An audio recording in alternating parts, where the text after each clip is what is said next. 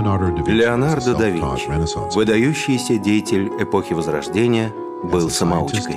Как ученый, художник и изобретатель, гений да Винчи создал уникальное собрание работ. Чертежи, которые он оставил после себя, являются доказательством его новаторства и оригинальности. Одной из основных преград на пути к воплощению его идей было отсутствие необходимых материалов. Жак Фреско, также ученый-самоучка, архитектор и изобретатель. Всю свою жизнь он посвятил исследованиям, осмыслению и новаторству.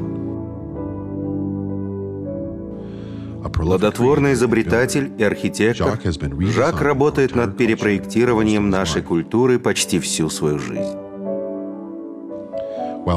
Тогда, когда Винчи нуждался в современных материалах, Фреско были недоступны социальные и политические ресурсы, необходимые для воплощения его далеко идущих планов.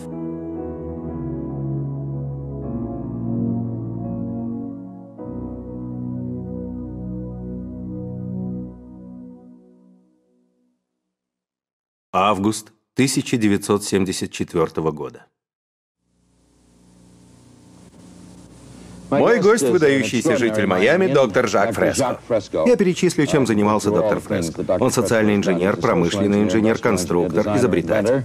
Был консультантом в Роторкрафт Хеликоптер, руководителем лаборатории научных исследований в Лос-Анджелесе. Он разработал и запатентовал множество изделий, от чертежных инструментов до рентгеновского оборудования. Его работы были опубликованы в Architectural Records, Popular Mechanics, Saturday Review. Он работал техническим и психологическим консультантом в киноиндустрии, был членом конструкторского бюро ВВС и отдела разработок в Райтфилд, разработал электростатические устройства противообледенения, спроектировал сбор сборные алюминиевые дома.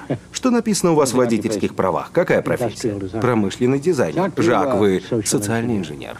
Вас не задевает, что люди, когда они говорят о Жаке Фреско из Майами, отзываются о нем как о человеке, который заглядывает чересчур далеко в будущее? Что-то вроде «мы еще не готовы к такому прогрессивному мышлению».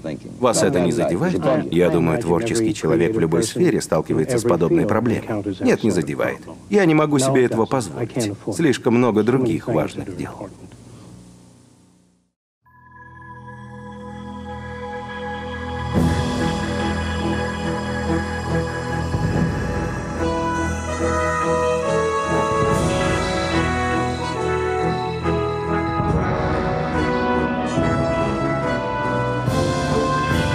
Dogflix Movies представляет.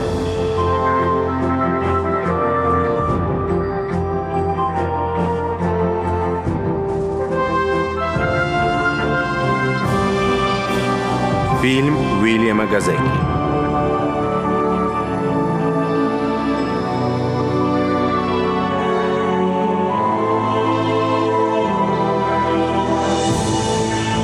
Спроектированное будущее.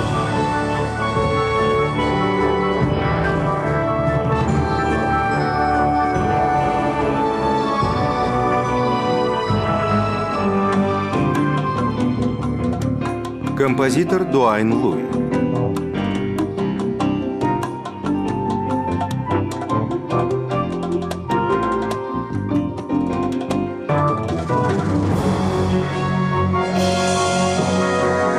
Автор рисунков и моделей Жак Фреско.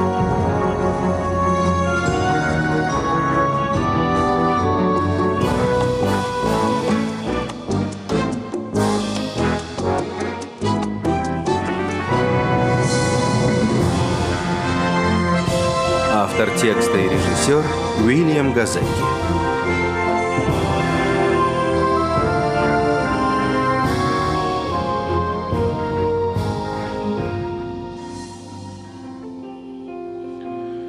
Жак Фреско – футуролог. Футуролог – это человек, чьи мысли и поступки направлены на создание образа будущего.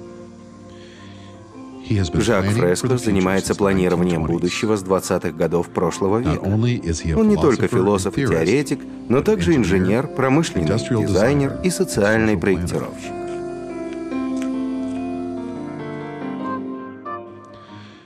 Как человек, сведущий во множестве дисциплин, он изучал все от теологии и бихевиоризма до биологии и материаловедения. Жак не хочет просто рассуждать о том, каким будет завтрашний день. У него есть план, как построить совершенно новый мир.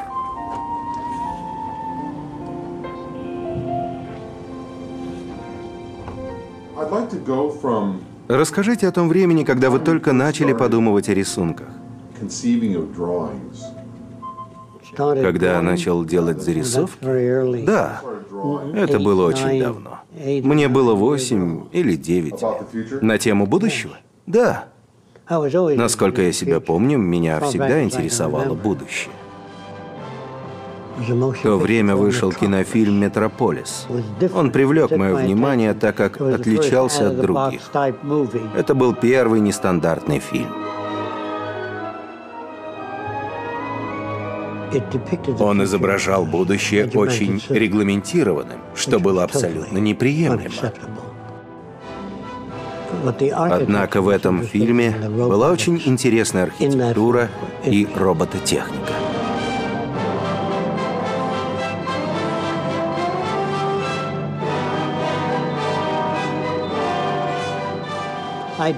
Я рисовал самолеты, города будущего, подводные города, плавучие города,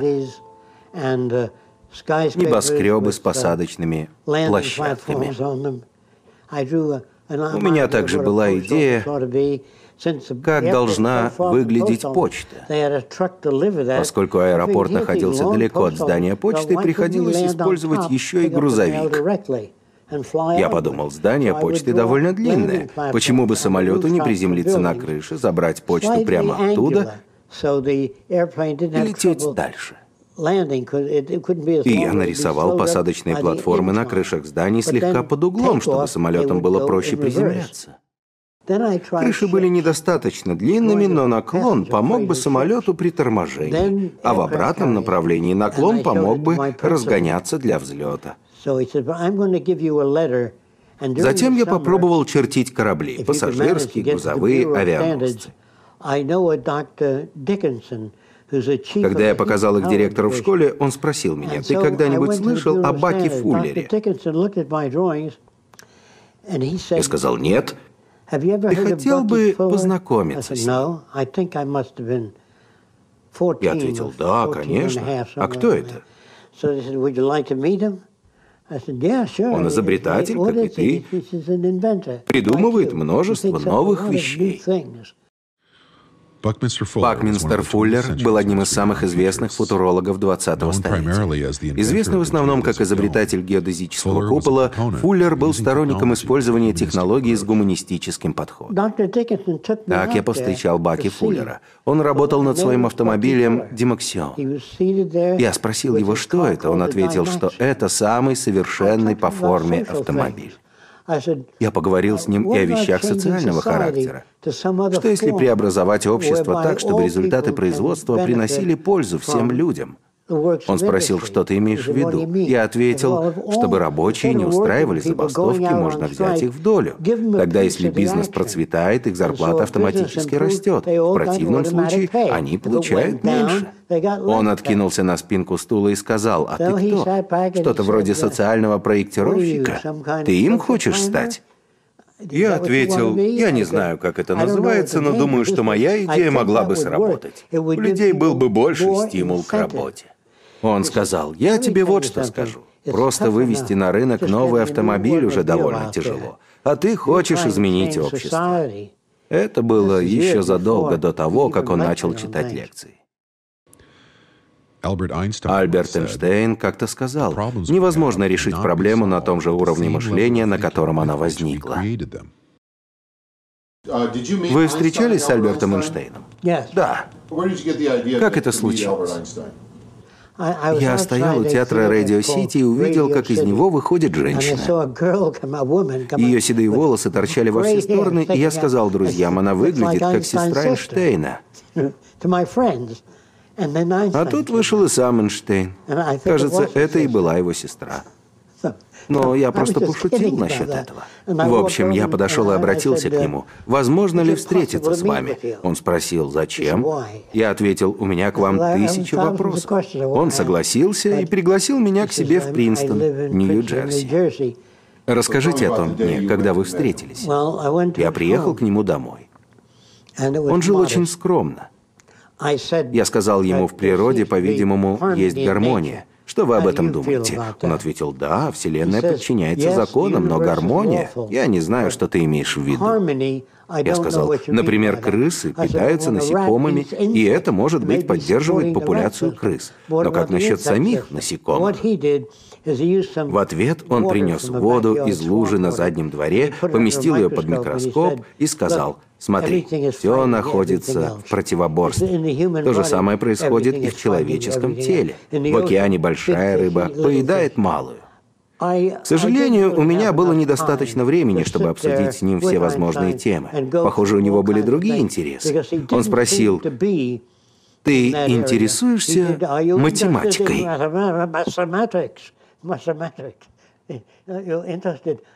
Как ты относишься к булевой геометрии? Но я не хотел отвлекаться на другие темы, так как для меня они были второстепенны. Математика — это инструмент, так же, как социология и антропология. Все это инструменты для создания будущего.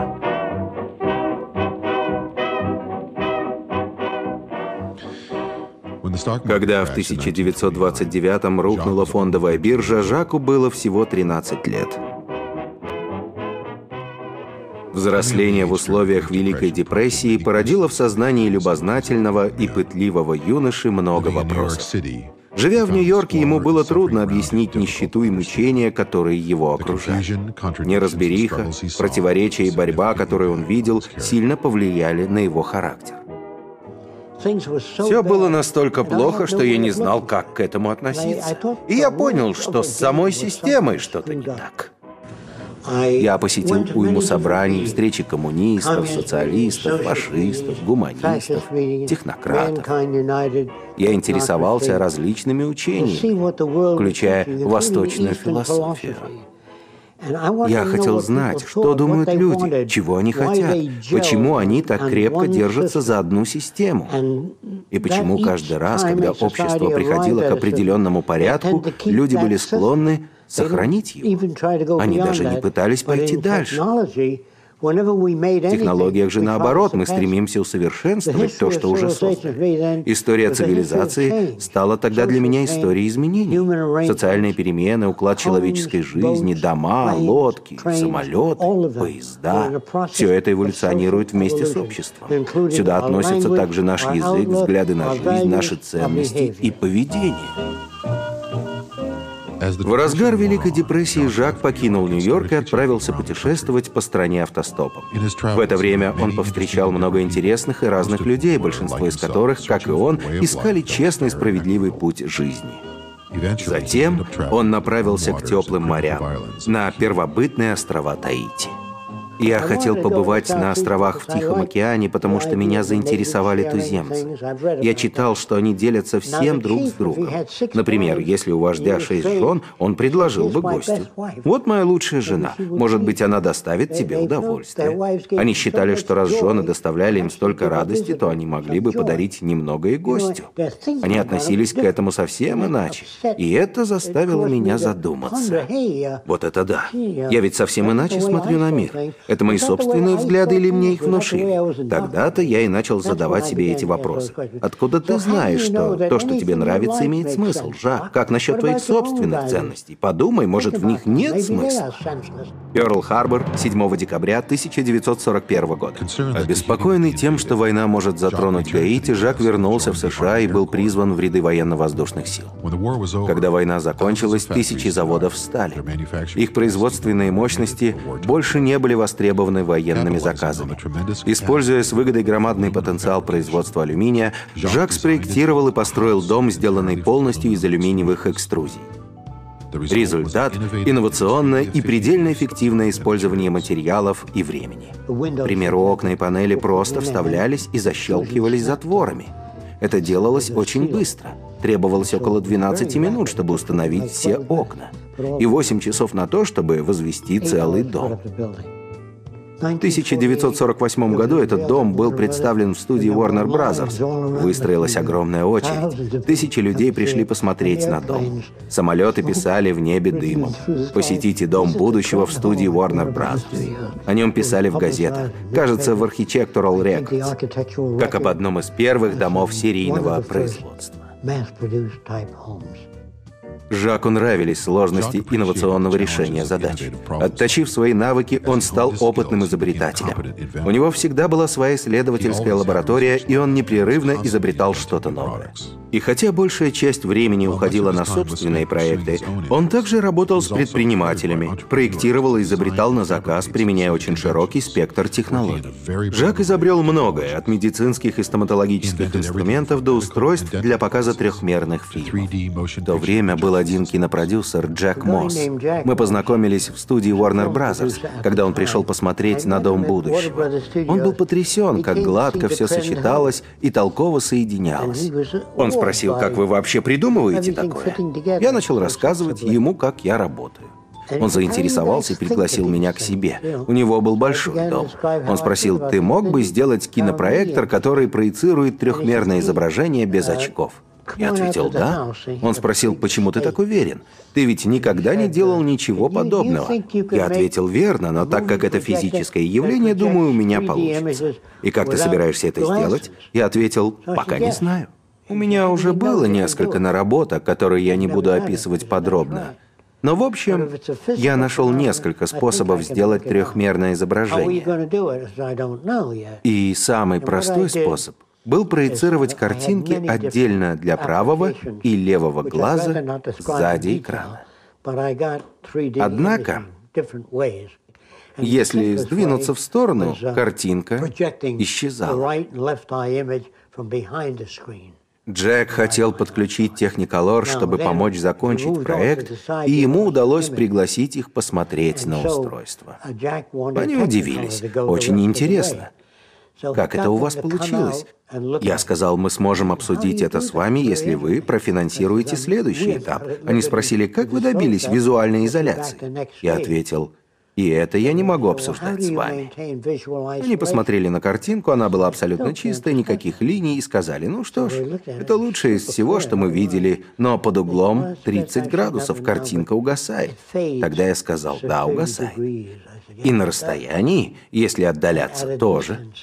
Они спросили, вы можете с этим что-то сделать? Я сказал, да. Именно поэтому вы здесь, чтобы поднять проект на новый уровень. На что они ответили, слушай, Жак, когда ты избавишься от проблем с углом и расстоянием, позвони нам. Так и умер этот проект. Так же, как и Дом будущего. Позже из книг об изобретениях я узнал, что Александр Грэхэм Белл был вынужден сначала сделать телефон, прежде чем его начали финансировать. Копир Xerox также должен был быть выполнен целиком. Эдисону пришлось самому создать электрическую лампу. Никто не финансировал его, пока он не стал известен. А это что? Для чего это? Что вы имеете в виду? Это хирургические инструменты? Да, разные виды. И это только некоторые из них. Вы знаете, что такое ретрактор? Во время операции он держит разрез открытым. Это разные виды ретракторов. Предназначение этого инструмента – повернуть кость в нужное положение для того, чтобы установить протез. Он поворачивает верхнюю часть бедренной кости.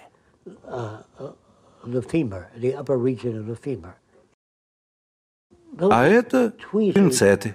На их передней части отверстия, в которые можно продеть нить, и таким образом точно накладывать швы. Прикладываете к мышце, и отверстие как раз по центру. Не надо присматриваться. И это все вы изобрели давным-давно, по заказу? Вас нанимали, чтобы разработать это?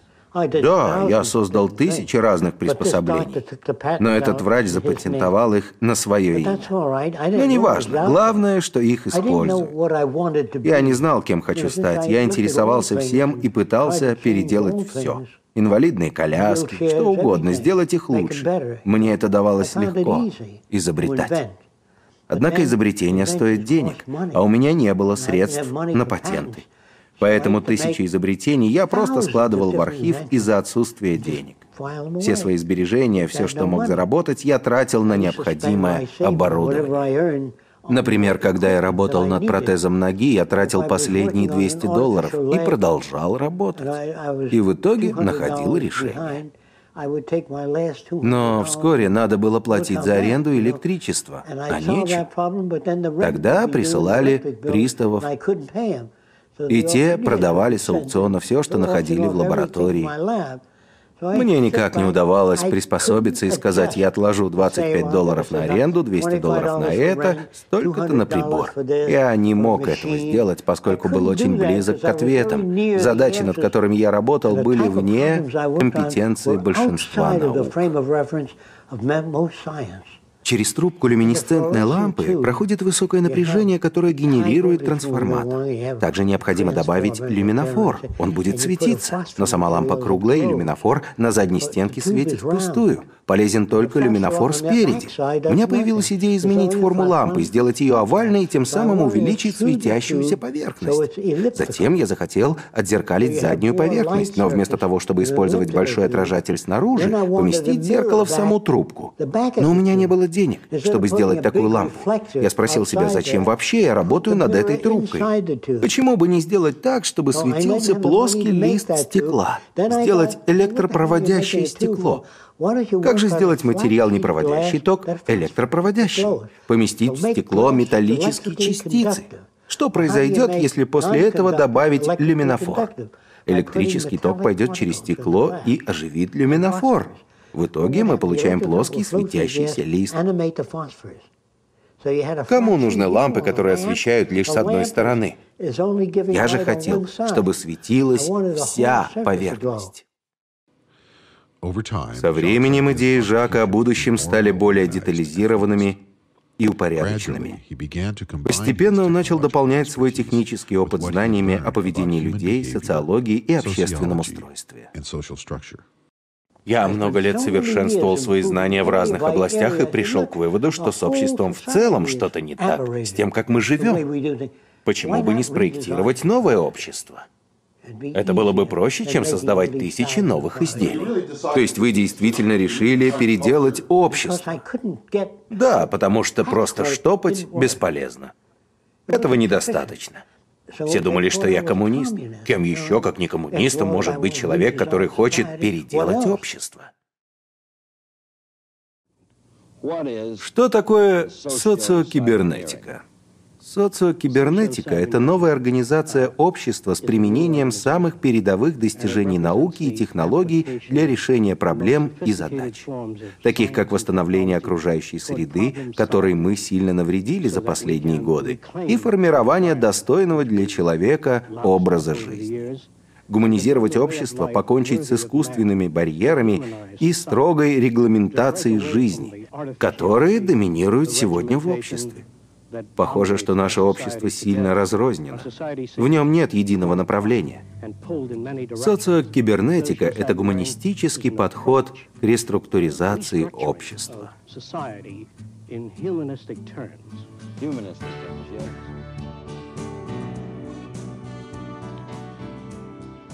Задачи социокибернетики входили создание исследовательского центра, разработка и демонстрация новых технологий и инновационных общественных концепций внутри сообщества.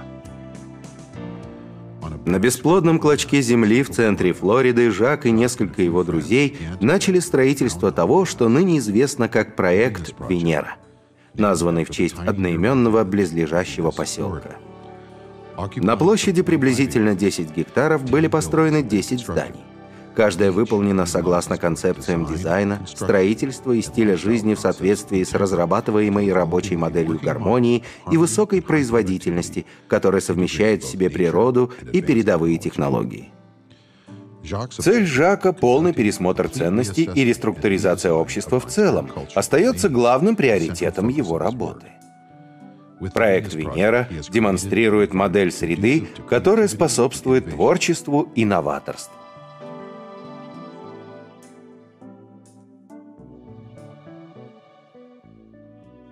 Когда люди приезжают сюда, их обычно потрясает, что раньше здесь росли только дикие помидоры. Мы выкопали пруды и каналы, посадили сотни пальм и деревьев. Мы застроили этот участок, чтобы показать, как мог бы выглядеть пригород. Здесь много домов, но если вы в одном из них, то другие здания не видны. Мы очень хотели показать, как высокие технологии и природа могут сосуществовать. Жак и Роксана живут на территории проекта Венера и совершенствуют его с конца 70-х. Все это время шел непрерывный процесс разработки и воплощения новых идей. Жак начинает с зарисовок, затем создает масштабную модель. Он снимает модели на видео, чтобы в дальнейшем демонстрировать свои концепции будущего.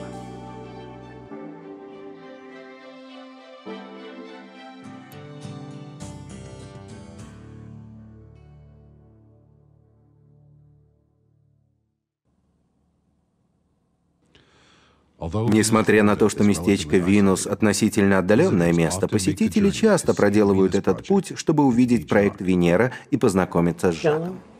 Здравствуйте, Джон. Здравствуйте, Маргарет. Не знаю, смогу ли я запомнить ваши имена. Меня зовут Жак. Здравствуйте. Рад познакомиться. Пожалуйста, присаживайтесь, и мы начнем. Все в сборе. Было время, когда почти все люди считали, что мнение большинства наиболее приближено к реальности. Но также было и время, когда большинство людей считали, что Земля плоская. И если спросить, верят ли они в это искренне, они воскликнут, конечно, видно же, что плоская. И они абсолютно в этом уверены. Однако миру нужна не эта искренняя убежденность, а разумное управление ресурсами планеты. Этого сейчас нет. Самый значимый вклад, который хотела бы внести наша организация, это предоставить способы решения проблем. Вас воспитывали верить в то, что каждый должен иметь право на свое собственное мнение. Вас ведь так воспитывали? Да, сэр. Хорошо. Когда все вокруг высказывают свое мнение, например, «Я скажу тебе, что с Джимом не так», мнения могут быть самыми разными. Но когда разговаривают инженеры, они не скажут «поверь мне на слово». Они говорят «смотри, это новый металл. Он выдерживает 300 килограммов на один квадратный сантиметр». Другой вставит этот металл в станок и попытается разорвать его. Да, ты прав. Я бы сказал, что на сегодня большинство людей в мире неразумны. Это значит, что они живут среди давно устаревших методов оценки оценки окружающего мира. В будущем наш язык изменится и станет более осмысленным. В нем не будет разногласий. Вы спросите, разве такой язык может существовать? Он уже есть. Когда разговаривают инженеры, у них не возникает разночтений. Они используют математику, описательные методы. Если бы один инженер неверно истолковал слова другого, то было бы невозможно построить ни одного моста, ни одной плотины, ни одной линии электропередач. Слова должны иметь смысл. Именно поэтому врачи по всему миру используют единую терминологию, когда выписывают рецепты. Мир, о котором я говорю, совершенно другой. Немногие сталкивались с тем, что довелось пережить Жаку, и смогли найти для себя отчетливое направление. Интересно также то, что он не философ, который просто рассуждает о том, каким, по его мнению, должен быть мир. Он инженер-конструктор и знает, как надо строить. Он работал с людьми и понимает, что сделало их такими, и что нужно, чтобы их изменить. Его опыт основан на практическом изучении, а не на чтении книг. Он много испробовал на собственном опыте и пришел к выводам, которые основаны на реальном опыте и экспериментах.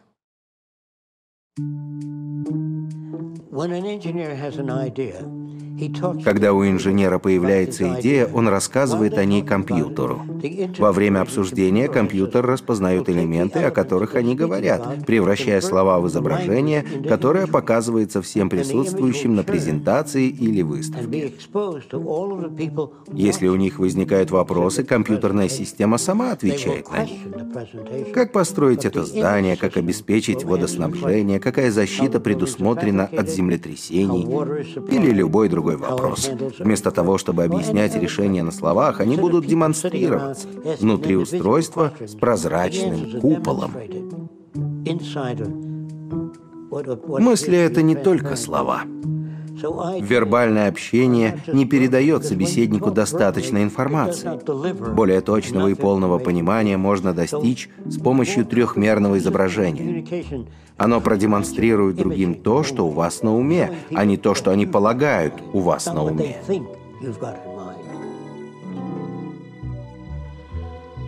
Спроектированный голографическим компьютером и построенный из сборных частей, дом будущего будет чем-то большим, чем просто крыша над головой. Он станет частью стиля жизни, будет способствовать обучению, вдохновению и общению. Одним из интереснейших аспектов будущего мира будет тот факт, что если вы кого-то хорошо знали и отправились навестить его через пару лет после последнего визита, вы обнаружите, что их дома изменились, потому что изменились сами люди, которые в них живут. Их потребности и объемы знаний значительно выросли. Также изменилось и их окружение. Не будет такого понятия, как постоянный дом, в котором человек живет всю свою жизнь. Дом будет меняться вместе с ценностями человека, с его взглядами на жизнь, с его знаний. Вы как-то упомянули, что здания будут проектироваться с учетом их назначения. Да. Изгибы, форма, материалы. Да. Это можно сравнить с естественной физиологией. Анатомия животного устроена не так, чтобы соответствовать внешнему виду, а скорее наоборот. По вашему желанию облик дома будет отражать форму, в которой вы предпочтете жить. Некоторые куполообразные здания можно будет возводить при помощи устройства с формой купола по аналогии раскладывания яиц в ячейки. В нем одновременно создаются и экстерьер, и интерьер здания.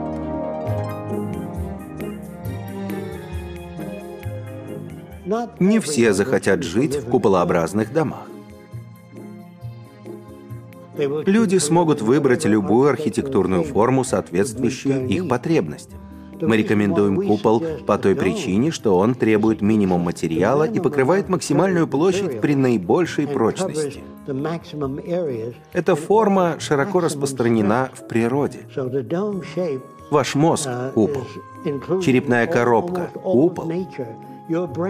Когда люди говорят «нет, в куполе я не хочу жить», они забывают о том, что жили в нем всю свою жизнь.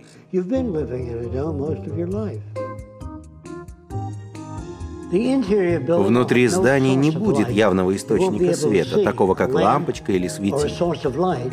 Стены будут излучать свет равномерно. Также можно будет выбрать цвет освещения либо для всей поверхности, либо ее отдельных частей на ваше усмотрение.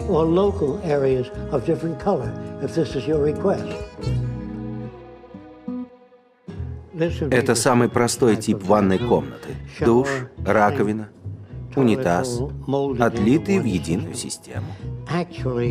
Здесь нет кранов, но есть отверстие, из которого вода подается плоской струей что позволит смыть мыло с рук, использовав только шестую часть воды. Грязная вода из раковины отправляется по трубе вот сюда и наполняет бачок унитаза. Вместо того, чтобы просить людей экономить воду, стройте это в саму систему. Это именно то, что нужно сделать для экономии воды. Ванные комнаты могут варьироваться от такого простого стиля до более сложных, но все они цельные. Можно создать около 50 вариантов ванной комнаты. Вы выбираете, какую хотите, и она устанавливается автоматически.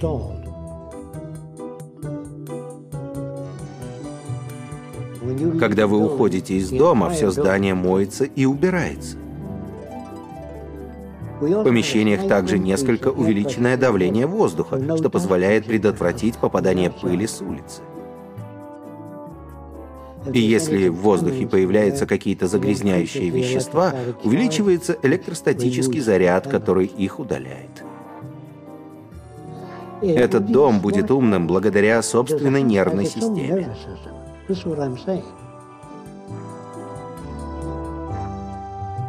В будущем в домах будет множество датчиков.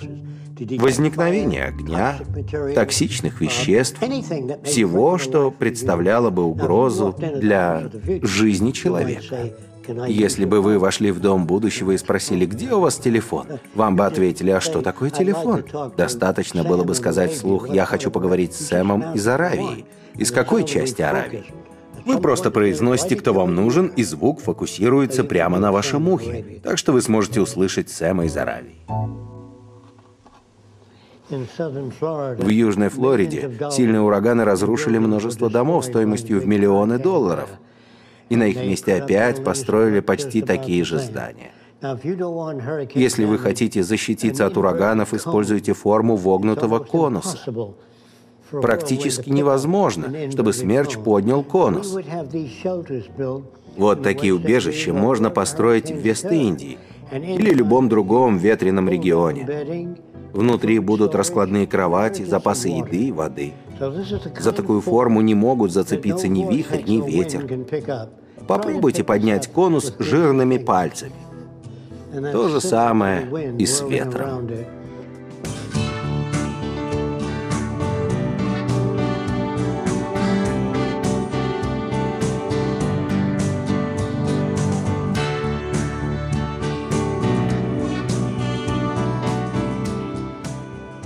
Для многоквартирных домов и других больших строений Жак изобрел кибернетическую строительную систему.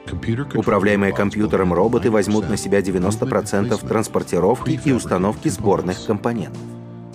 Будут разработаны специальные передовые материалы, которые сведут отходы к нулю, а ручной труд к минимуму.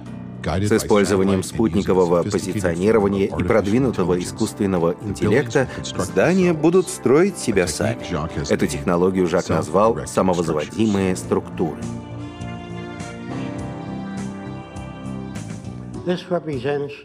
Перед вами относительно сложный образец алюминиевой экструзии. Если взять тюбик зубной пасты и вырезать в нем отверстие в форме буквы «Т», а затем надавить, то паста выйдет в форме буквы «Т». Так делают экструзии. Однако в будущем мы будем способны продавливать целые жилые дома, квартирные элементы или модули.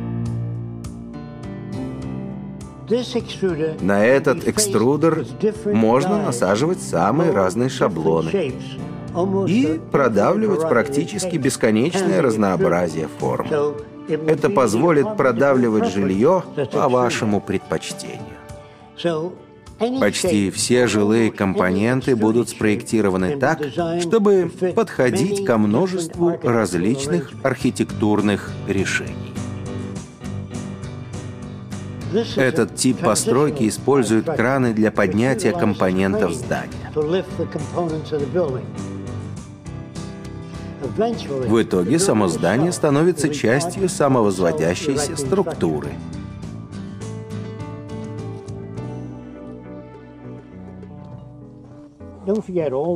Не забывайте, все созданные мной модели переходные. Они не самое лучшее, что можно создать. Ведь никто не знает, что принесет будущее. Слишком много переменных влияют на ход событий. Все созданные мной модели переходные а многие из них лишь концептуальны.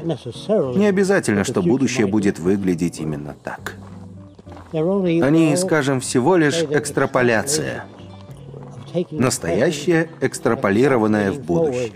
Но мы не можем заглянуть в будущее слишком далеко, потому что не знаем, что нового оно принесет.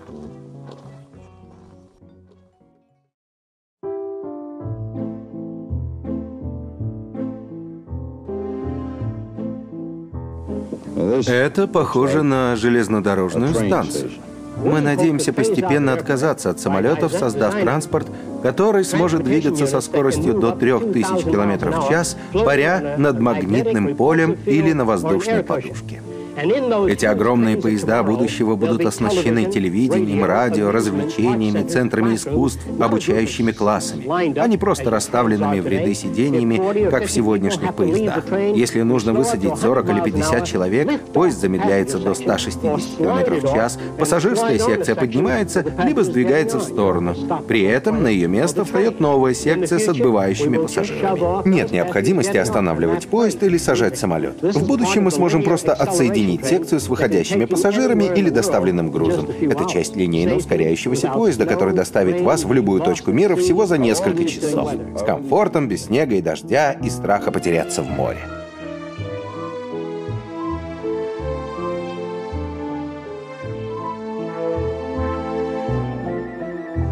Монорельсовая дорога — это еще один вид транспорта. Некоторые из них могут работать по принципу магнитной левитации, другие перемещаются на колесах по рельсам.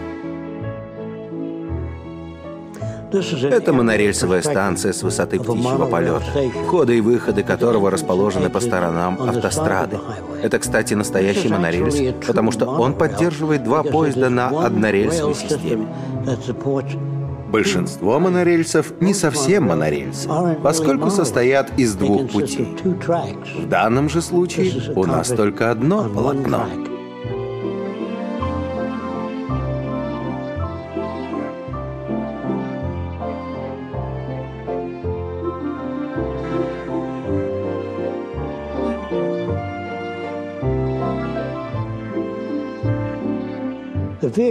Форма автомобилей будущего будет очень аэродинамична.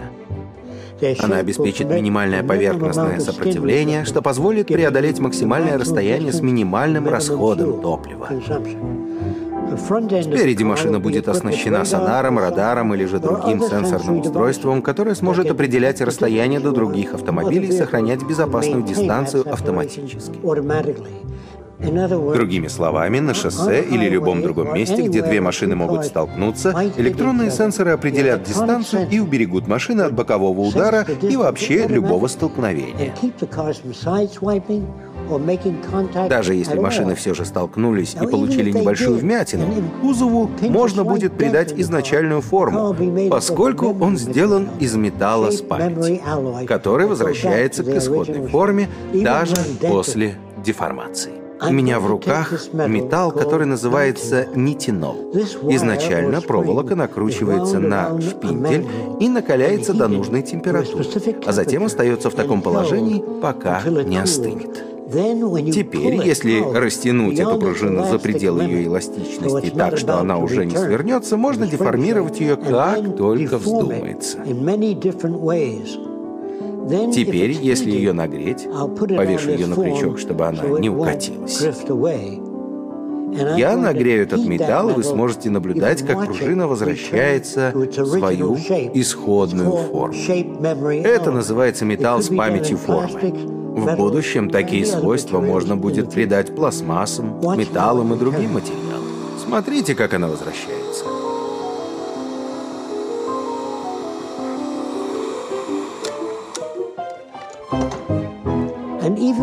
Даже если часть автомобиля потеряна, она может быть восстановлена автоматически, так как сама машина будет оснащена памятью о собственной конфигурации, подобно человеческому телу.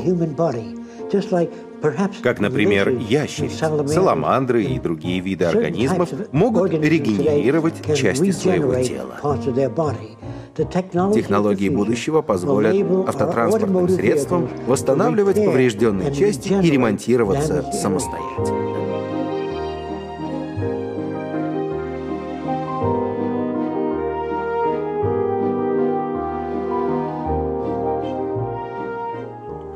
Это транспортное средство перемещается паря в воздухе.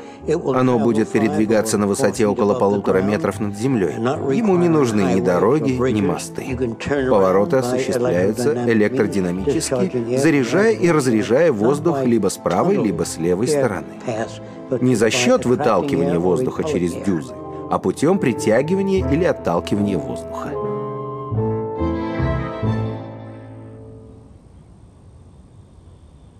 Эту машину я сделал 65 лет назад. Так автомобиль будет выглядеть в будущем. Он будет оборудован сенсорами. Когда я приближаюсь к вам на определенную дистанцию, срабатывают тормоза. Если я сдаю назад, а там на дороге ребенок машина, останавливается. Никто не утонет в бассейне, потому что поднимается сетка, когда вас нет дома. Если ребенок упадет в бассейн, пока вы заняты на кухне, как только он коснется дна, сеть тут же поднимает его на поверхность. Чего вы хотите? В каком мире хотите жить? То, что вы здесь видите, это только элементы будущего.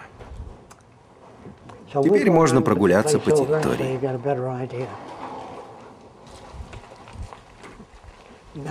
Вон там, с другой стороны пруда, мы построим очень большой купол. Что-то вроде конференц-зала.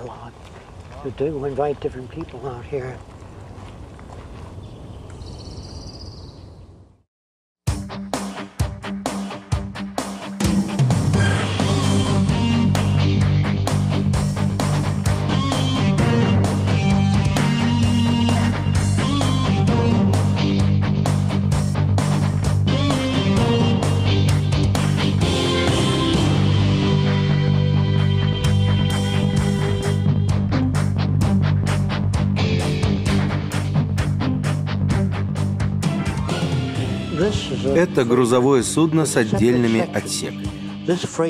Оно может доставить одну секцию на Филиппины, другую на Гавайи. Когда все грузовые отсеки отсоединены, они автоматически поднимаются на разгрузочную платформу. Затем задняя часть корабля, в ней размещен двигатель и передняя часть соединяются вместе, что позволяет сбалансировать нагрузку на судно. Не надо будет возвращаться с пустыми отсеками. Применив этот метод в судах с традиционными двигателями, можно сберечь миллионы галлонов топлива. Вот еще один возможный метод передвижения. В этом случае вода притягивается к поверхности корабля электродинамически, на что корабль реагирует движением вперед, прочь от возникшего в задней части давления. Это как персиковая косточка. Зажмите ее между пальцами, и она выскочит. Такой способ обеспечивает быстрый разгон, меньшую турбулентность и очень низкие энергозатраты. Это иллюстрация подводного транспорта будущего. В его передней части, непосредственно перед самой машиной, будут очень быстро выпускаться воздушные пузырьки, что изначально снизит сопротивление. Если выпустить тысячи воздушных пузырьков под кораблем, он утонет, потому что вода, насыщенная воздушными пузырьками, обладает меньшей плотностью. Поэтому в будущем воздушные пузырьки будут использоваться для снижения фронтального сопротивления. Транспортировка под водой намного экономичнее и подвержена меньшему сопротивлению. Передвигаясь на поверхности воды, мы сталкиваемся с волнами и волновым движением. Под водой эта проблема попросту отсутствует.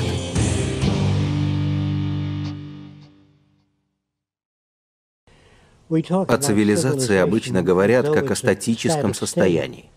Но цивилизованных людей еще нет. Это процесс, который идет непрерывно.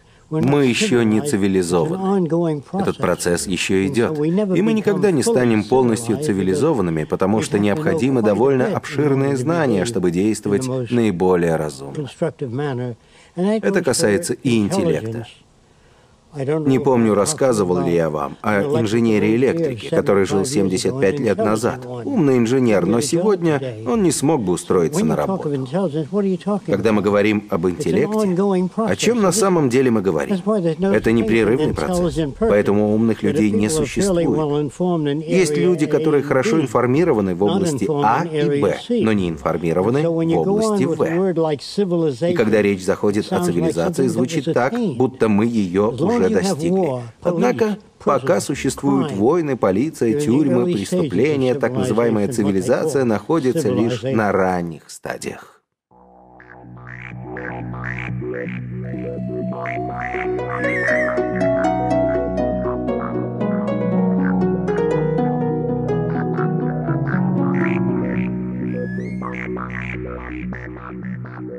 This type of у этого вида вертолета или летательного аппарата двигатели размещены на концах лопастей. которые относительно малы, но с большей силой вращения. Пассажирский отсек в центре диска остается неподвижным, тогда как лопасти вращаются вокруг него. В случае выхода двигателя из строя лопасти будут продолжать вращаться, что позволит летательному аппарату спуститься.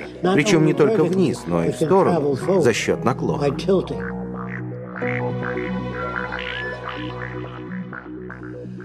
Вы можете заметить, что на этом самолете нет ни элеронов, ни закрылок.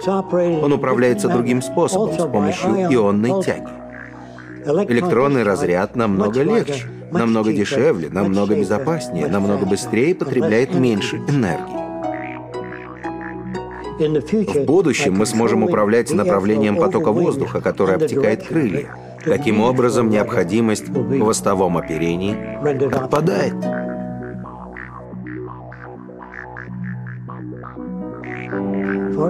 Для индивидуальных поездок или для небольших групп будет создан самолет с вертикальным взлетом и посадкой. Это так называемый поднимающий фюзеляж. То есть в данном случае сам корпус поднимает самолет в воздух. Аппарат приводится в движение электронно. Это означает, что частицы электризуются и разряжаются в задней части самолета, за счет чего он движется вперед. Что касается парения в воздухе, мы размещаем такой же двигатель по направлению вниз и генерируем воздушный вихрь от самолета. Управляя этим вихрем, мы можем управлять высотой.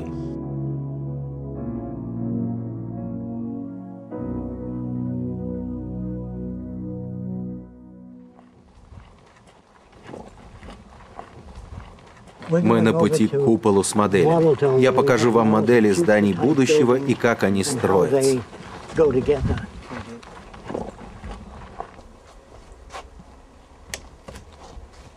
Это городская система. Я разместил здесь одинаковые купола, но будет много различных вариантов. Другими словами, что? Вот это что? Исследовательские центры. Здесь медицинский, сельскохозяйственный, социальные заботы, работа над улучшением качества товаров, совершенствованием энергосистем. Большая часть энергии в будущем будет геотермальной. Ее можно получить из самой Земли. Геотермальной энергии хватит на тысячи лет. Не надо даже задумываться о замене. Я не говорю о солнечной энергии, ветряной, волновой энергии, приливов и отливов. Все это как дополнение. У нас всего достаточно. Не хватает только мозгов в Вашингтоне. На солнце денег не сделаешь. Что, простите? На солнце денег не сделаешь. Да, не сделаешь. В том-то все и дело. Все эти здания можно будет демонтировать и использовать для других целей. Пойдемте за мной, и вы попадете в будущее. Uh, Хорошо, давайте исследуем мышление Жака Фреско и общество, которое он хотел бы увидеть. Начнем с этого. Я попробую показать. Да, можете прямо показать. Большинство городов основано на естественной конфигурации, элементарных природных формах. Центр города — ядро. Содержит электронный компьютер, который контролирует очистку воды и воздуха от загрязнений. Он следит за безопасностью, наблюдает за экологией, поддерживает баланс между животной и растительной жизнью. Центр города — это университет. В нем изучаются все дисциплины, связанные с человеком. Здесь не преподают, как эксплуатировать или использовать других людей. Со временем вся рутинная работа будет упразднена. Мы считаем, что именно машины должны выполнять грязную, повторяющуюся и скучную работу. Человек должен быть свободен и посвятить свою жизнь поиску больших возможностей и высших стремлений. Так у вас появилась идея сделать город круглым. Да, в центре круглое здание управления. От него ветвями расходятся отделы сельского хозяйства, образования, океанографии и других дисциплин.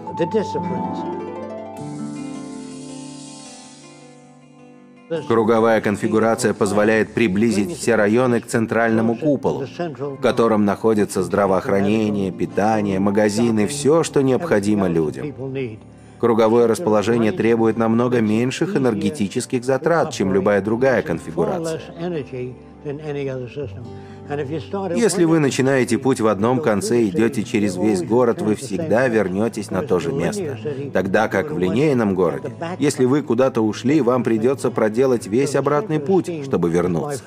Поэтому круговая схема значительно эффективнее. В будущем города будут строиться целиком как единая система. Все части и компоненты будут застраиваться поэтапно. Первый слой будет под землей. Система обогрева, электрогенераторы, трубопровод, системы переработки отходов. Следующий слой будет базовым. Базовым для всей архитектуры, как основа для всех строений. Уже после этого на основании заложенного фундамента возводятся и сами здания, начиная с центральной части города и затем в стороны по кругу. Далее следуют внешние жилые районы, затем сельскохозяйственный пояс, далее зоны отдыха. Сами города будут сборными, Большинство элементов, составляющие строение городов, взаимосвязаны и взаимозаменяемы. Здания спроектированы таким образом, что после сборки их можно будет опять разобрать на составные части. Новые города будут постоянно дорабатываться и улучшаться. При подаче в город вода проверяется, и в зависимости от уровня ее загрязнения, оборудование по обработке воды очищает ее за счет испарения и реконденсации. Вся поступающая в город вода будет находиться под постоянным контролем. Причем не одной мониторинговой системы, а нескольких. То же касается и воздуха над городом и вокруг него. Он находится под постоянным наблюдением. Все крыши фотогальванические. Вся внешняя поверхность зданий преобразует солнечное излучение в электроэнергию. Далее, за третьим сектором, мы видим теннисные корты, парки. Еще дальше находится жилой район, состоящий из озер, водопадов, всевозможных великолепных растений на всей его территории. И каждый дом скрыт деревьями так, что из него не видны другие здания. Некоторые люди, как, например, в следующем секторе, предпочтут жить в многоквартирных домах – в этих домах есть драм-кружки, места для отдыха, плавательные бассейны, места для общения и многое-многое другое. Недостаток частного дома заключается в том, что вам нужно добираться до разных мест, чтобы получить то же самое. Вместо моторных транспортных средств все перевозки в городе осуществляются круговыми конвейерами, которые мы назвали трансвеерами. Они движутся прямо по кольцу, по спирали, вертикально, выполняя при этом функцию лифтов, автобусов, конвейеров. Если вы хотите поехать в другой город, вы спускаетесь на лифте под центральный купол, где магнитно-левитационные поезда доставят вас в любой другой город или регион. Отходов не будет в принципе, как не бывает отходов и в природе. Все материалы, которые мы раньше называли отходами, будут переработаны и преобразованы в новые изделия. Когда население города достигнет определенной численности, мы останавливаем строительство и даем природе возможность сохранить естественную среду между городами. Это не значит, что мы сможем решить все проблемы. Мы просто можем спроектировать и построить намного лучшую среду во благо всех людей.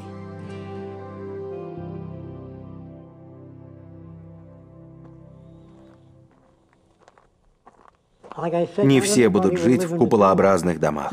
Здесь представлены другие виды построек. Это пример дома для отпуска. Я повторяюсь, я не знаю, где люди захотят жить. Это личный выбор каждого. В будущем мы также планируем построить города в море. Некоторые из этих городов предназначены для добычи полезных ископаемых в океане. В океанах есть вольфрам, марганец, фосфор, самые разные химикаты, которые бы могли нам потребоваться. Они будут доступны всем людям. И в будущем не надо беспокоиться, если вы ослепли. Мы проектируем города таким образом, что открытую дверь можно будет услышать. Вы сможете услышать стол, потому что у вас за ушами будут специальные датчики. Мы даже работаем над созданием искусственного зрения для всех людей, потому что любой может потерять зрение. Не надо будет больше выпрашивать деньги на медисследования. Здесь обычно спит крокодил. Дайте-ка я посмотрю.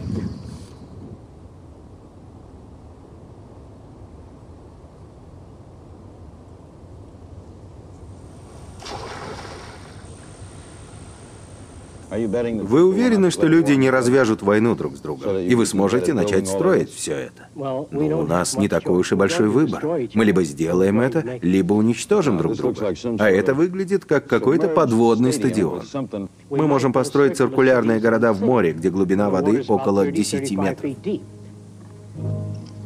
Окна большей части квартир будут выходить прямо в море. Вы сможете наблюдать за морской жизнью и проплывающими мимо рыбами. Не будет ни зоопарков, ни морских аквариумов. Вы сможете наблюдать за флорой и фауной в естественных условиях. Можно будет плавать на лодках, нырять с аквалангом, будут центры развлечений и университеты прямо в море. Вы сделали все эти рисунки? Да.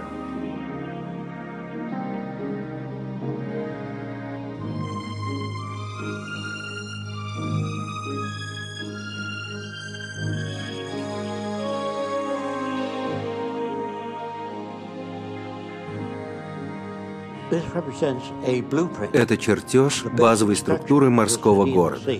На верхней секции находятся посадочные площадки для вертолетов, а также грузовые краны, которые могут передвигаться по всей поверхности. Опоры корпуса регулируются так, чтобы строение устойчиво располагалось на рельефе морского дна. Для чего эти города в море? Некоторые из них можно использовать в качестве больниц, отбуксировав к берегам Африки или Индии. Вместо того, чтобы отправлять туда строительные материалы, медицинское оборудование, а затем строить больницу, намного проще построить плавучую больницу и отбуксировать ее к берегам Африки. А когда постройка новых местных больниц будет завершена, далее ее можно будет отбуксировать в другой регион. Большинство городов будут смонтированы автоматизированными системами в сухих доках. Когда город готов, шлюзы открываются и заполняются водой. Затем буксирное судно доставит готовый город до места назначения. Некоторые городские системы будут вмещать до миллиона людей. Это будет группа городов, объединенных единой транспортной системой, в которую войдут подводные тоннели и надводные мосты.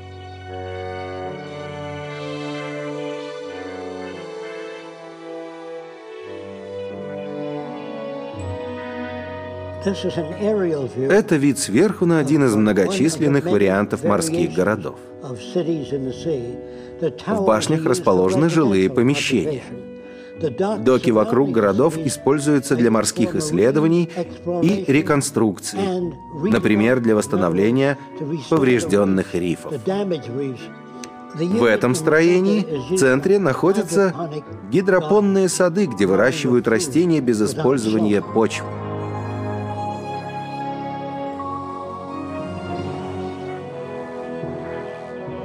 Во многих морских городах будут причалы для морского транспорта. Также будет что-то вроде подводного автобуса для посещения интересных мест.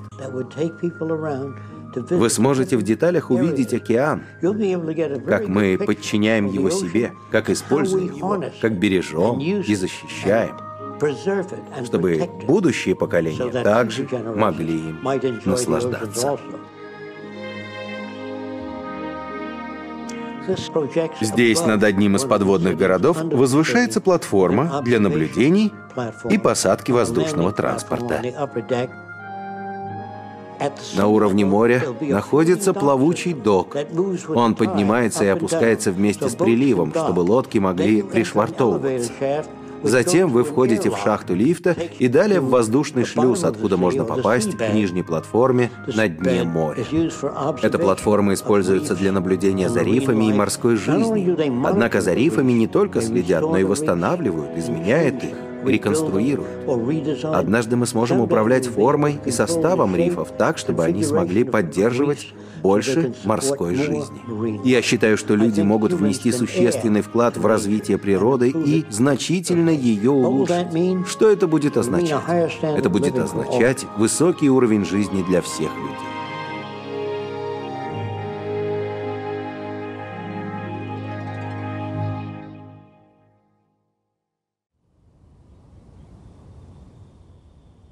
Когда он зарисовывает эти здания и конструкции, он также продумывает, как они будут монтироваться, как их будут производить. Некоторые из зарисовок были сделаны еще 60 лет назад. Но люди только сейчас начинают говорить о некоторых из этих вещей как о возможных. В прошлом люди говорили, ах, полеты на Луну невозможны, может, только через тысячу лет. А на следующий день они поднимали голову и видели ракету в небе. 25 лет назад, когда я впервые встретила Жака, он рассказывал людям о некоторых изобретениях, и они говорили ему, это нереально, даже спустя век. А через 10 лет это изобретение появилось на обложке журнала «Популярная наука».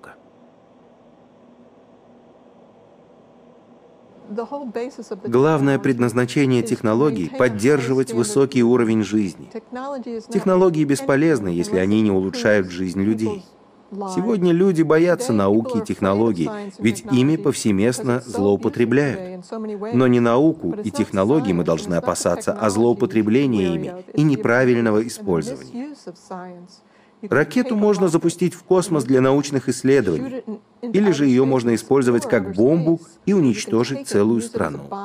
Ракета — это, по сути, неодушевленный предмет в наших руках, и вопрос лишь в том, что мы с ним делаем. Наука по существу — это способность предсказать наиболее вероятное событие. В этом и заключается истинное предназначение науки — приобрести способность предсказать наиболее вероятные события. Говоря о науке, мы говорим о методе рассмотрения ситуации, о методе оценки, который не опирается на личное мнение. Вот если вы меня спросите, я вам скажу. Научный метод — это не истина в последней инстанции. Это всего лишь метод, который гораздо лучше, чем старые системы, где все приписывалось богам или демонам. Я хотел бы поговорить о применении научного метода по отношению к обществу. Да, этого пока нет в учебниках. Применение научного метода к обществу. Это то, о чем люди пока особо не думают. Но если вы хотите знать, где искать ответы, в применении методов науки с учетом проблем человека и окружающей среды. Проект Венера опирается на применение методов науки к обществу не на мнении ученых, а на научной методологии.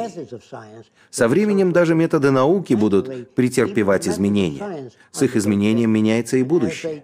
Если мы будем использовать научный метод по всему миру, то вероятность войн сойдет на нет. Вероятность человеческих страданий исчезнет. Лишение, нищета, преступления – все это со временем исчезнет поскольку для них не будет причин.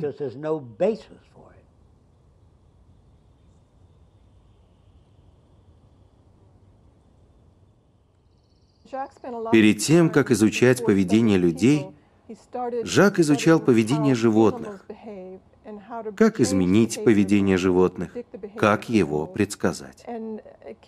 Он пришел к выводу, что именно среда изменяет поведение и обуславливает то, что мы делаем. Мы не рождаемся с предубеждениями, нетерпимостью, злостью, жадностью. Все это культивировано и воспитано в нас нашим окружением. Именно поэтому мы считаем, что пока не изменятся условия среды, не исчезнет и неприемлемое поведение.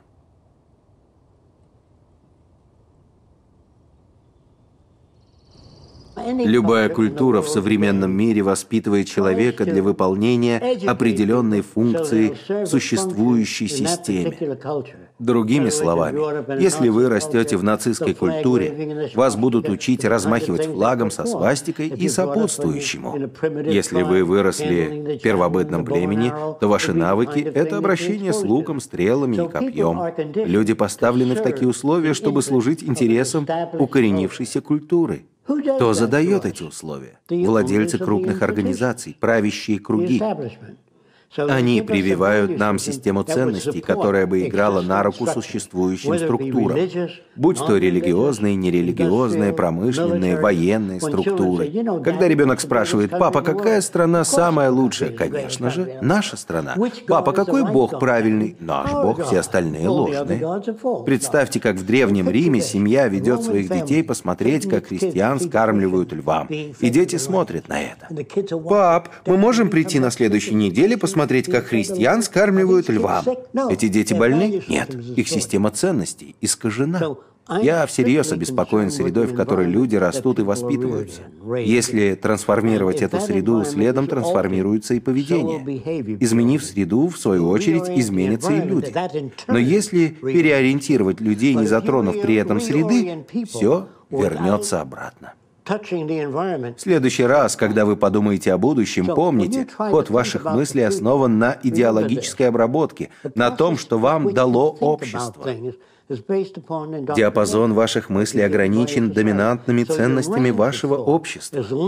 Чтобы научиться гибкости в мировоззрении, требуется очень много времени. Когда я был ребенком, общаясь с другими детьми, мне приходилось быть очень терпеливым, чтобы добиться какого-то прогресса. Я рассуждал о концепции Бога, вашей концепции Бога, моей концепции Бога, его концепции Бога. Они такие разные. Я задумался, каков Бог в действительности, и есть ли он вообще? Почему Бог позволяет случаться войнам и болезням, если он всех любит? Я не видел в этом смысла. Слишком много несостыковок. И я поставил это под вопрос вопрос. Сначала мне было немного некомфортно поставить под вопрос концепцию Бога, но затем я прочел об истории и эволюции богов. Существовало так много разных богов. Бог войны, бог мира, бог любви. Было больше похоже на то, что люди их выдумали. Боги были то добрыми, то злыми, требовали жертвоприношений, создавали наводнения, когда им не нравилось, как шли дела. Это было как-то не очень похоже на высший разум. В далеком прошлом первобытные люди, увидев молнию, думали, что божество гневается. Но откуда же еще возьмется молния? Когда на них обрушивался ураган, они приносили в жертву определенных людей из племени в надежде, что боги не нашлют второй ураган. А когда ураган все же случался снова, они приносили в жертву людей помоложе. Однако вождь племени жертвовал собой лишь в редких случаях, но у него всегда были люди, готовые для жертвоприношений. Вот такая проблема с людьми. Если что-то происходит за гранью их понимания, они выдумывают этому объяснение. Вожакам сообществ приходилось создавать богов и демонов, чтобы как-то объяснять происходящее. И неважно, насколько первобытно племя. Они спрашивают, почему такая плохая ветра уносит людей с острова? А вожак в ответ, вы нехорошо вести себя? Вы не делать достаточно жертвы вулкану? Брось брата своей жены в вулкан, тогда, возможно, он не извергнется. И если вы бросали Шурина в вулкан, а тот все равно извергался, вы должны были бросить в него свояченицу. Отсюда появляется метафизика, религия, суеверие. Вы стучите по дереву, носите кроличью лапу. Обратите внимание, у кролика было четыре лапки, и его это не спасло. В конечном счете суеверие преобладает там, где преобладает невежество. Миф – это способ объяснить маленькому человеку, работающему в поле и задающему вопросы, «Как же так? Похоже, ничего толком не добьюсь в этой жизни». Когда отбросишь коньки, там у тебя будет все. Если эта жизнь не складывается, то следующая точно удастся, если будешь хорошим. Объем суеверий, который может впитать отдельная культура, обратно пропорционален объему достоверной информации, которой располагают люди. Поэтому в будущем при должной подаче информации в значительно большем объеме, чем сегодня, не будет «постучи по дереву», «сегодня мой счастливый день», «чему быть, того не миновать». Все это исчезнет в будущем. Я считаю, что все, что он делает, по сути своей, высокодуховно. Вместо того, чтобы ждать, что после смерти мы попадем в лучший мир, этот проект представляет собой работу именно над тем, к чему призывают все религиозные учения на Земле. Для этого нам не нужно ждать, пока мы умрем. Мы можем заняться проблемами уже сегодня и не ждать, что придет Мессия в белых одеждах и все изменится. Верующему человеку не надо ждать, пока он попадет на небеса. Мы можем решать проблемы уже сегодня. Например, в религии события обычно приписываются воле Божьей. Если произошла авария, на то воля Божья. И вы перестаете думать, вы не думаете о решении проблемы. Это мешает вам сказать, как мы можем спроектировать транспортную систему, чтобы у нас больше не было таких аварий. Жак работал со священниками, с верующими людьми и помог им расширить кругозор. Теперь они обращают внимание на среду, которая формирует поведение людей, и больше не называют людей хорошими или плохими. Они задумываются об изменении среды для того, чтобы добиться более конструктивного поведения. Если бы вы попросили меня перепроектировать мир и образ жизни людей, первое, что я должен был бы сделать, это проинспектировать все имеющееся, чтобы узнать, что у нас есть. Сколько у нас воды, сколько пахотной земли, сколько людей — и только после этого я смогу начать разрабатывать общество, основываясь на том, что у нас есть. Что действительно нужно, так это понимание ресурсов Земли агрономами, геологами, геофизиками, людьми, которые изучают Землю. Они не будут навязывать вам свое мнение. Они скажут, например, в Антарктике больше жизни. И это не мнение, это полученные данные. Поэтому в будущем больше не будет мнений. У вас есть знания в этой области? Нет. Хорошо, вот здесь вы сможете их найти. Или можете поискать там. Всем людям нужен чистый воздух, чистая вода, пахотная земля, хорошие отношения, новый язык. Это не какие-то мои выдумки. Я использую землю как эталон. Другими словами, мы должны жить в соответствии с несущей способностью Земли. Вы меня понимаете? Да, сэр, я понимаю. Я вот думаю, насколько радикальной будет такая социальная перемена и насколько другим будет мир. И как добиться того, как попасть отсюда туда, чтобы люди приняли это? Хорошо. Вот как мы это сделаем. Со временем принятие всех решений будет передано машинам. Поначалу люди скажут, ну не знаю, понравится ли мне, чтобы машины принимали решения. Во-первых, это то, что делают весы. Когда в мясной лавке продавец скажет, что курица весит 3 килограмма, вы как покупатель засомневаетесь, что-то не похоже на 3 килограмма. Вы берете ее в руки. Я думаю, она весит около двух, потому что вы напряжены, и вам кажется, что она весит меньше. А позже появились весы, и мы поручили им принятие решений, верно? Также и пилоты. Они не говорят, я думаю, что мы на высоте полторы-две тысячи метров. Они смотрят на прибор, который показывает, что от самолета до Земли 1723 метра. Это решение приняла машина, поскольку решения, которые принимают машины, намного точнее. Обычные люди спрашивают, да, но может ли машина быть умнее, чем ее создатель? Я знаю низенького парня, который создал машину, способную поднять и перевернуть вагон грузового поезда. Сам бы он вагон не поднял. Машины всегда быстрее, чем их создатели. Вы видели конвейер, наполняющий бутылки с колой? Инженер не сможет двигать все эти бутылки с такой скоростью. Сегодня в обществе мы все больше и больше автоматизируем принятие решений и передаем его машинам. Представьте управление сельским хозяйством как компьютерную систему с электрическими проводами, расположенными в земле. И когда уровень воды падает, компьютер включает орошение. Недостаточно питательных веществ, подаются и они. Для этого не нужен человек, чтобы сообщить, господин президент, случилась засуха. А президент спрашивает, насколько все плохо? Ну, сейчас порядка пяти тысяч бездомных, а через три дня их число составит 15 тысяч. Тогда президент летит к месту происшествия и говорит, да, действительно засуха. Ну и что из этого? Если соединить компьютеры всей страны, производство, распределение, сельское хозяйство, Получится нервная система, которая поддерживает динамический баланс производства и распределения товаров и услуг без использования денег. Если вы повернетесь, правительство у вас прямо над головой. Похоже на глобус. Этот глобус принимает все решения, так как располагает всей информацией. Спутники вокруг Земли будут передавать картинку, которая будет спроецирована так, что вы увидите виртуальное изображение Земли в реальном времени. Вы сможете подойти к одному из экранов и спросить, сколько самолетов сейчас в воздухе. Лазерный луч укажет вам на все самолеты, и компьютер произнесет 7320. Каждый самолет в воздухе, каждый ураган, погодные условия в любом месте Земли, болезни растений. Ни один человек на это не способен. Поэтому люди в правительстве не нужны. Нужна электроника в полях, на производстве, на распределении, в метеорологии, чтобы мы, придя домой, могли узнать все, что пожелаем без чьих-либо либо мнений, основанных на народных толкованиях. Проект Венера – это концепция саморегулируемого общества, в которой производство и потребление регулируются кибернетической системой. Политические структуры будут заменены сбором информации от всего населения, а также доставкой товаров и услуг в соответствии с этими данными. Эта социально-экономическая система основана на использовании всех доступных ресурсов для удовлетворения потребностей всего человечества. Во время кризиса или упадка в экономике у многих просто нет денег, чтобы покупать. Однако сами товары не исчезают. Также сохраняется и возможность производить Ресурсы, заводы, фермы никуда не делись.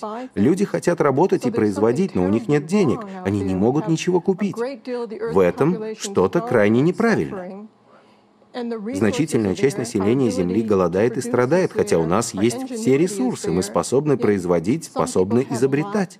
Однако у некоторых есть все, а у других нет ничего. И с сегодняшними технологиями это просто стыд. Все это действительно очень негуманно и абсурдно, потому что сегодня у нас есть все технологии, чтобы производить с избытком для всех людей в мире. Меня часто спрашивают, сколько будет стоить построить такие города. Есть ли у нас ресурсы, чтобы построить их? Таким должен быть вопрос, а не сколько стоит. Это старый вопрос, уместный при денежной системе. Деньги были придуманы для удобства приобретения товаров и услуг в дефицитной среде. Если, скажем, возникла нехватка воды, ее начинают ценить, ее стоимость растет. Однако, если мы нашли источник изобилия, и вода бьет из-под земли фонтаном, заполняет каждое ущелье, то никому до нее больше дела не будет. Полицейский преграждает дорогу к чему-то только тогда, когда люди нуждаются в данном предмете, и у них его нет. Поэтому там ставится охрана. Но если бы лимонные деревья, или апельсиновые, или яблочные росли на каждом углу эти фрукты, было бы не продать. А теперь попробуйте представить себе остров, и на нем 10 тысяч человек с 10 миллиардами долларов. Ни ресурсов, ни пахотной земли, ни воды, ни рыбы. Они погибнут. Что же имеет настоящую ценность в будущем? Ресурсы. В обществе, которое основано на ресурсах, а не на деньгах, людям доступно все, в чем они нуждаются, как в общественной библиотеке. Люди могут пойти и взять камеру, велосипед, наручные часы, все, что им нужно, без какой-либо платы. Это также значило бы, что мы должны добиться настолько высокого уровня производства, который исключал бы любую нехватку. Многие люди задаются вопросом, что будет двигать людьми, если им все доступно? Что станет со стимулом? Что будет мотивировать людей? В чем преимущество? И хотя преимущество в том, что все доступно, что будет мотивировать их сделать мир еще лучше? Потребности. Нам всегда будет чего-то не хватать. Это означает, что невозможно достичь совершенства. Мы не сможем достичь идеального динамического равновесия. Мы всегда будем пребывать в той или иной форме дисбаланса. Решив вопрос с дефицитом, основным стимулом станет само решение проблем. Когда у народа или группы людей нет доступа к ресурсам, трудно управлять их поведением. Оно становится неприемлемым. Люди утрачивают ментальный баланс, не могут прийти к надлежащим умозаключениям. Только люди, свободные в мыслях, свободные от долгов, прислуживания, обязательств, способны искать новые горизонты, о которых они раньше даже мечтать не могли.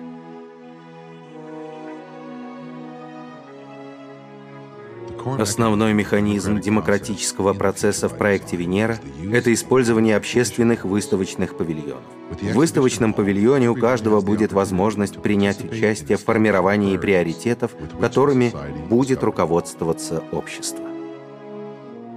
Они будут похожи на огромные выставки, где вам покажут все новинки, все, что имеется в наличии.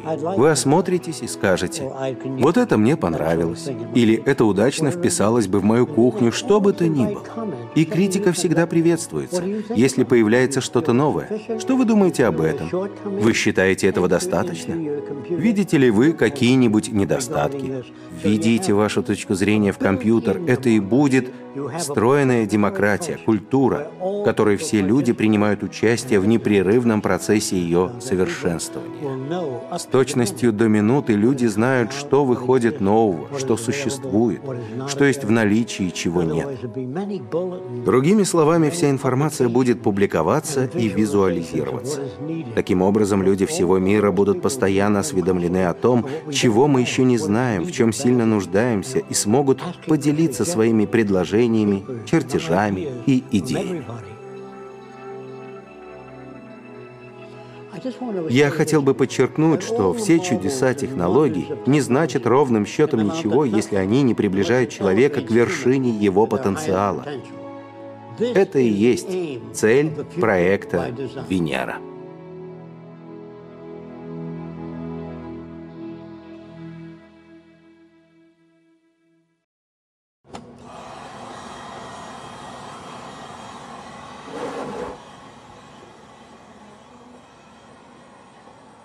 Жак продолжает изобретать. Каждый день он конструирует, пишет, работает.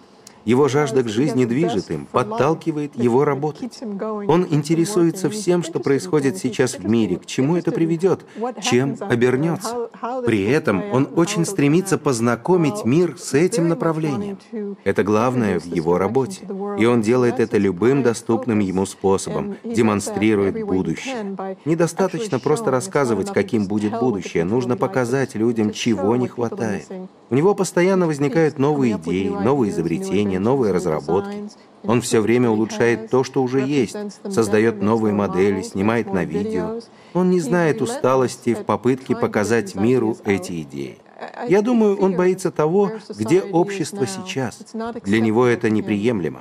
Но вместо того, чтобы просто жаловаться, он хочет предложить альтернативу. Когда люди спрашивают, «Вы хотите построить идеальное общество?» У меня нет такого понятия, как «идеальное общество». Я не знаю, что это значит, но я знаю, мы могли бы сделать его намного лучше, чем оно сейчас.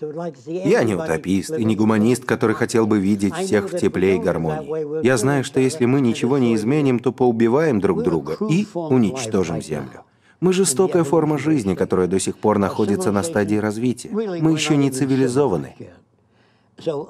Только после того, как весь мир объединится, и мы избавимся от военных, от тюрем, пыток, голода, нищеты, лишений, когда все это исчезнет, это станет началом цивилизованного мира.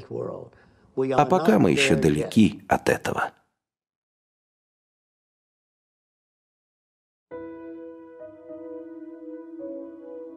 На русский язык фильм озвучен при содействии студии Freeways.